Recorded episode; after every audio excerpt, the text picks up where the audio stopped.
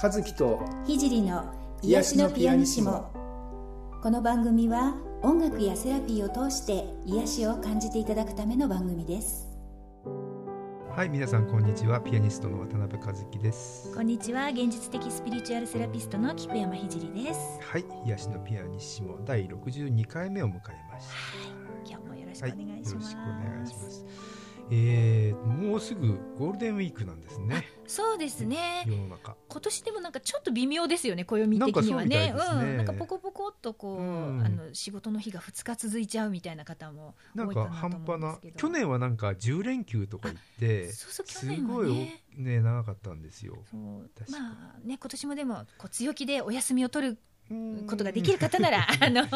ね、あのしっかり長い、ね、お休みなので、ね、海外にね、えー、行かれたりする方もあでもどうなんでしょうどうなんでしょうね。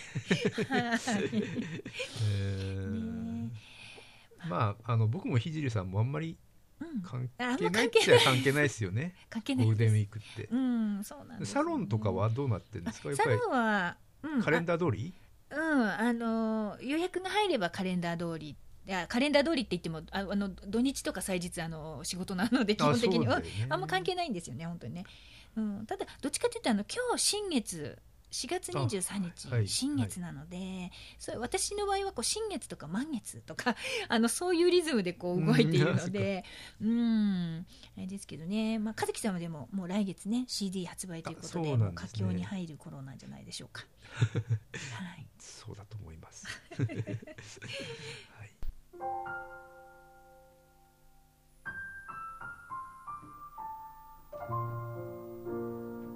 はい、それでは今回も質問のコーナーに行きたいと思います。はい、えー、今回は瞑想のに関するね、はい、ご質問ですね。すねこんなもいただきました。瞑想をたまに行っております。瞑想したら面識はないのですが、存じている男性が丹田のところから出てきました。丹田のとこういうのって何か意味があるんでしょうかというご質問をいただいています。ご質問ね、ありがとうございます。ます丹田のところから、うん、うん、多分まあイメージがそこからこう浮かんできたということなのかなと思うんですけれどもね。なるほど。うん、そうですね。あのー、まあケースバイケースなのでこのケースがそうっていうことではないんですけれども、例えばね過去世でこう縁があった人と今世でこう出会うと。こう現世ではそんな深いつながりとか全然なくても夢やイメージに出てくるってことはねありますね。うん、多分それはその人の波動をこう過去世で知ってるのでこう今世出会ってちょっと知ってるだけなんだけどこう夢に出てくるっていうことだと思うんですよねこうね。うん。あのまあ、このケースがね本当にそうなのかっていうのはちょっとあの、ね、直接あのご相談を受けてるわけじゃないのでわからないんですがあのこの今のねメールいただいた感じだとそうなのかなっていう気はあのしています。であの私もね知り合った人がそんなに普段付き合いなくてもこう夢に何度もね出てきたりっていうことね結構あるんですよね。だからその都度はなんかきっと縁のね深い方なんだなって思って。まあ、あんま深追いはね私はしない人なのであれですけれどもね。うんあの夢とか潜在意識ってね本当にあのこう今世で自分に与えられたこう限界を超えた、ね、何か深いものがあるなって感じてるんですけれどもね。あのあとね夢は潜在意識からのこうメッセージっていう場合も多いんですよね。であとこうなんていうのかな。その日に起きたことをこう脳が処理してる時にね夢を見るってこうほら脳科学みたいのではこう言われるんですけれども。だから、まあ、全てがその潜在意識からのメッセージっていうことではねあのないんですけれども。ただまあうん、今回のケースでは何か、まあ、その方と過去性とかで関係があってだからなんかこう潜在意識的にパーンとこう反応してこう出てきたっていうことなのかなと思うし。あとこう丹田ってねこう生命力とかあとこう性的なエネルギーとも、うん、関係しているので、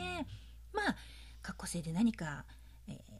深いつながりが恋人だった縁がねあったりとかかもしれないしもしもしくはね今世表面的に意識では気づいてなくてもなんかすごく気に入ってる、うん、好きっていうことももしかしたらあるのかもしれない。ね。うん、だからまああくまでねそういう可能性があるよっていう話なんですけれどもあの、うん、そういうこともあるかもしれないなってちょっとねあのご質問を見てね感じたんですね。うん。和樹さんはあれですか？こう知り合った人が夢にいっぱい出てきたりみたいなことって？いやあったりしますほとんどないんですね。んうん。っていうかね僕はもう夢を見ないのかどうかよく覚えてないんだあかーなるほど。わかんないんだけど、うんうんうんあんまりその記憶に残ってる夢っていうのがね、もう本当にか数える数えられるものしかなくてそうなんかあんまり夢って見てあんま見てないのか意識してないですね。ああなるほどね。なるいやそれはねでも健康な証拠かもしれないですよ。あそう、うん。あのやっぱりほらえー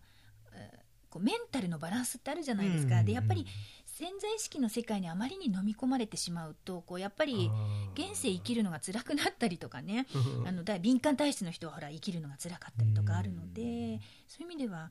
あのなんていうのかな。そういう潜在意識のパワーみたいなところを和樹さんの場合はこうピアノの演奏とか作曲とかそっちの方にうん。あの使っていてバランスがきっとすごく取れてるのかなと思いますけどね。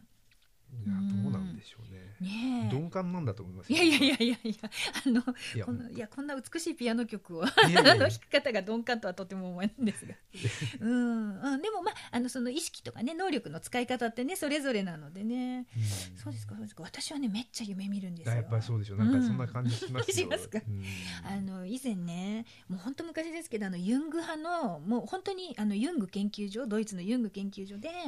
あの訓練を受けたっていう先生のカウンセリングをしばらくばっしり受けてた時期があって。であのユング派ってこう夢分析とかするんですけど見た夢を1週間のうちにこう見た夢をね全部書いてきてくださいって言われて そうすると一晩のうちにすっごいたくさん見るんですよ。で全部記録してあのワープロで打ってねうん持ってってたんですけどもうなんていうのこう厚みすあの1センチぐらいはあるようなずっしりとしたレポートで毎回で先生が、まあ、1時間の枠の中でその中で特に印象的な夢をいくつか選んでこう分析していくんですけど多すぎて選べないみたいな、うん。うん、すごいあのいっぱい夢をねあの見て覚えてるタイプだと思いますね。最近はそういう夢記録とかしてないのであのお昼過ぎるともう忘れちゃいますけれどもね。あの起きた直後はあみたいなことはあのありますね。うん、まあでまああの多分ねあのこう瞑想をしてねこうイメージが出てくるっていうことなのであの、まあ、この方ももしかしたらそういう夢を見たりとかねこう潜在意識のねパワーが強い方なのかなと思うんですけれどもあの、うん、なんていうのかなこういう潜在意識のうん、イメージってすごく楽しいしねあのいろいろ見えると面白いんですけれども振り回されないことはねすごく大事かなと思いますね。そうですねうんだからあの楽しみたい時はねそのイメージをこう思い切って楽しんでね。でさあのそうじゃない時はコントロールできるっていうことがすごい大事かと思いますね。それはあのメンタルのバランスを取る意味で、うん。うん。すごい大事なことだと思うんですよね。なので、まあ、今回ね丹田からあーその男性のイメージが湧いてきちゃってなんか意味があるのでしょうかってね。あの生まれてると思うんですけど、まあ、あんま気にしないことがいいかな。あの、うん、意味がある時ってねあのなんとなく分かったりしますよね。こうその時は分からなくてもしばらく経つとああれってああいう意味だったのかなみたいにこう分かったりするので、うん、まあイメージが出てきたことは楽しむ。でもあまり深追いせず気にせずこう振り回されないことがすごい大事かなって思いますので、うん、あのもしまたね瞑想した時にいろんなイメージが湧いてきたら、うんそのイメージをその時あ自分はこういうイメージが出てくるんだなっていうのを楽しんでいただいて、うん、そこでこう線引きをするっていうことをねしていただくとあのより良いのかなっていうふうに思いました。はいはいはい、えー、そしたらですねそれ今日の瞑想は？はい、それで、はい。今日はですねあのやっぱ潜在意識ってやっぱすごくあの大事なんですけれどもいつもいろんないろんなねこう潜在意識から湧いてくるイメージにこうとらわれていると、あのなんかその先に進めなくなってしまうんですよね。なので今日はあのちょっと以前にね一度やったことがある瞑想なんですが潜在意識をきれいにする瞑想っていうのがあるのでちょっとそれをねもう一度やってみたいと思います。やったのがねずいぶん前、えっと、第7回目かなんかの 時、ね、今回62回目なのであのずいぶん昔なので,、はいはいそうですね。ちょっとそれをあの改めてあのやってみてでこうやってあのなんか夢でいろんなイメージ出過ぎちゃってこう日中もそれに左右、ね、されちゃうような方とかあとなんか、うんまあ、過去性とか、まあ、今世でもそうですけどネガティブなこうイメージがね湧いてきちゃって、えーなんかこう、うん、そのネガティブな気持ちにとらわれちゃうっていう方はねぜひあのこの潜在意識をきれいにする瞑想っていうのをやってこうすっきりとゼロになっていただいてね こう日々に新たにこうポジティブな方向にねあの気持ちを向ける助けにしていただければなと思っています。なんかあのホワイトボードにこうイメージをそうです、うん。ね、そうなんです。今回のはねちょっとこうそういうイメージをあの意識的に使っていく瞑想なのであの単にこう光を浴びるとかっていうのと違ってねこう自分で意図的にこうイメージをしてすごくね思い出しました、うん、これホワイトボードに123っていう。そうそうそうそう、ね。そうなんです。なので、あのね多分あの初めてあのこの瞑想を耳にされる方もいらっしゃると思うので、ぜひね楽しんでねやっていただけたらなと思います。すごい楽しかったこれ。はい、そうなんですよね。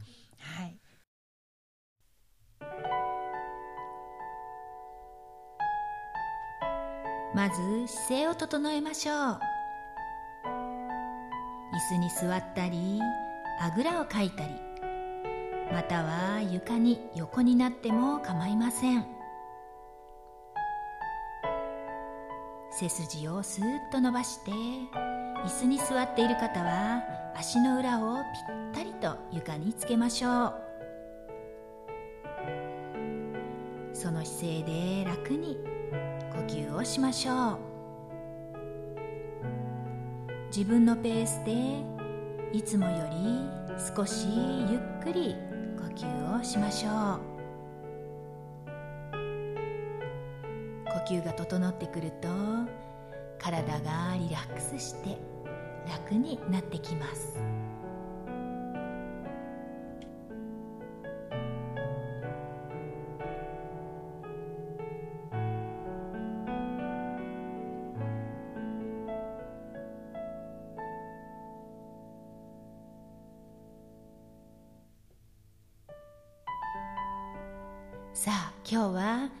自分の心の奥深く潜在意識をきれいにしていきましょう。潜在意識の中には前世での記憶や今世での思い出がたくさん詰まっています。それらは決して悪いものではありません。でも時にはネガティブなイメージを触発して現世に影響を与えます。今日は潜在意識の中にあるネガティブなイメージをひとまとめにしてきれいに消していきましょう。では目の前に大きな大きなホワイトボードがある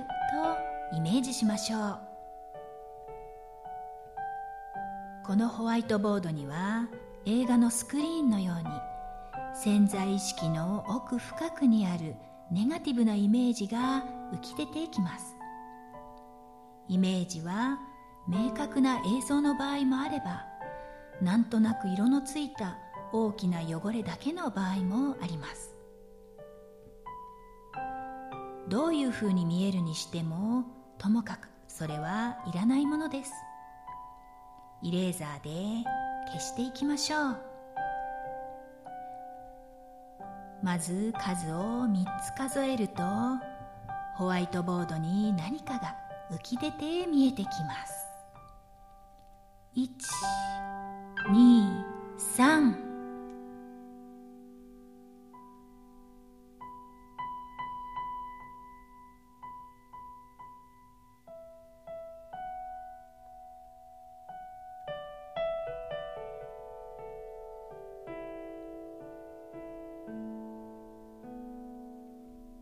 さあホワイトボードに何かが浮き出て見えてきました。では手にイレーザーを持って浮き出てきたものを端からきれいに消していきましょう。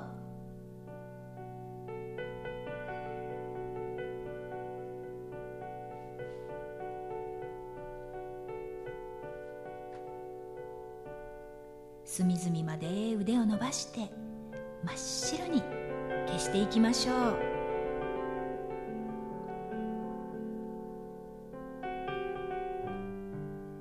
ってもきれいになりました。さあ今度はさらに奥深くの方からまた別のネガティブなイメージが浮き上がってきます。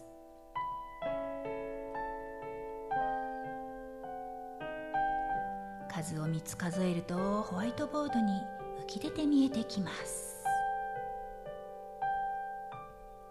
1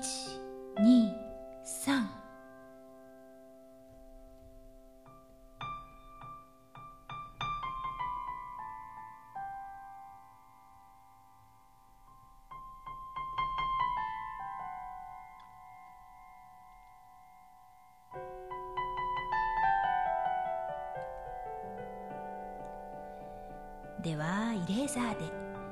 浮き出てきたものを端からきれいに消していきましょう。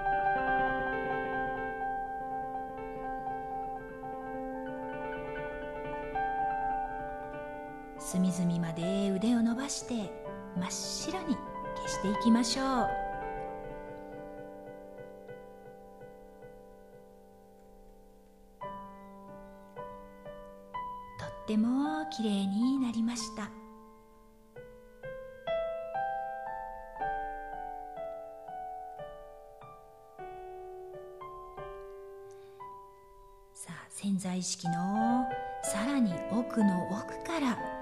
また別のネガティブなイメージが浮き上がってきます。数を3つ数えるとホワイトボードに浮き出て見えてきます。123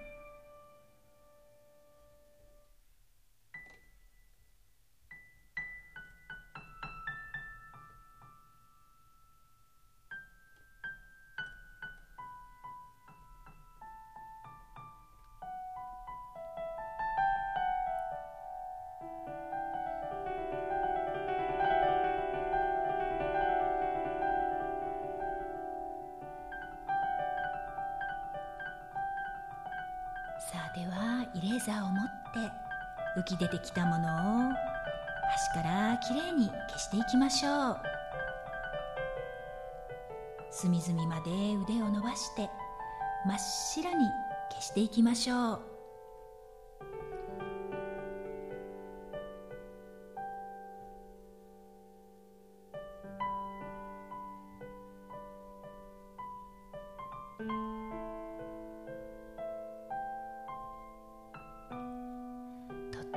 きれいになりました。ホワイトボードに浮き出たものはすべてすっきりと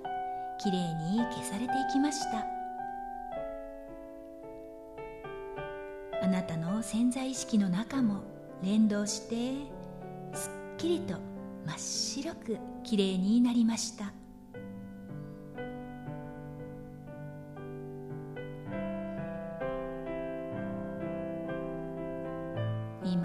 らないものが消えて気持ちも真っ白く新しく切り替わりました。私の人生は真っ白く自分で好きに彩ることができます。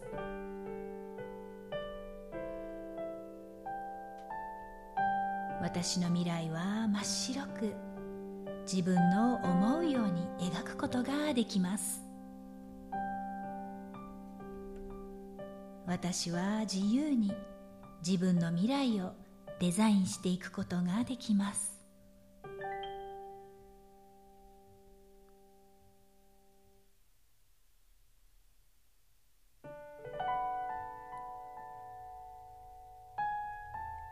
それでは体に意識を戻しましょう。まず手首と足首を回しましょう。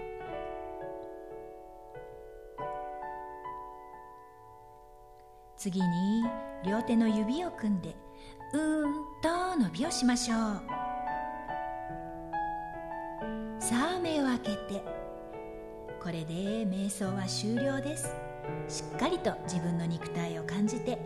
現実の世界に戻っていきましょう。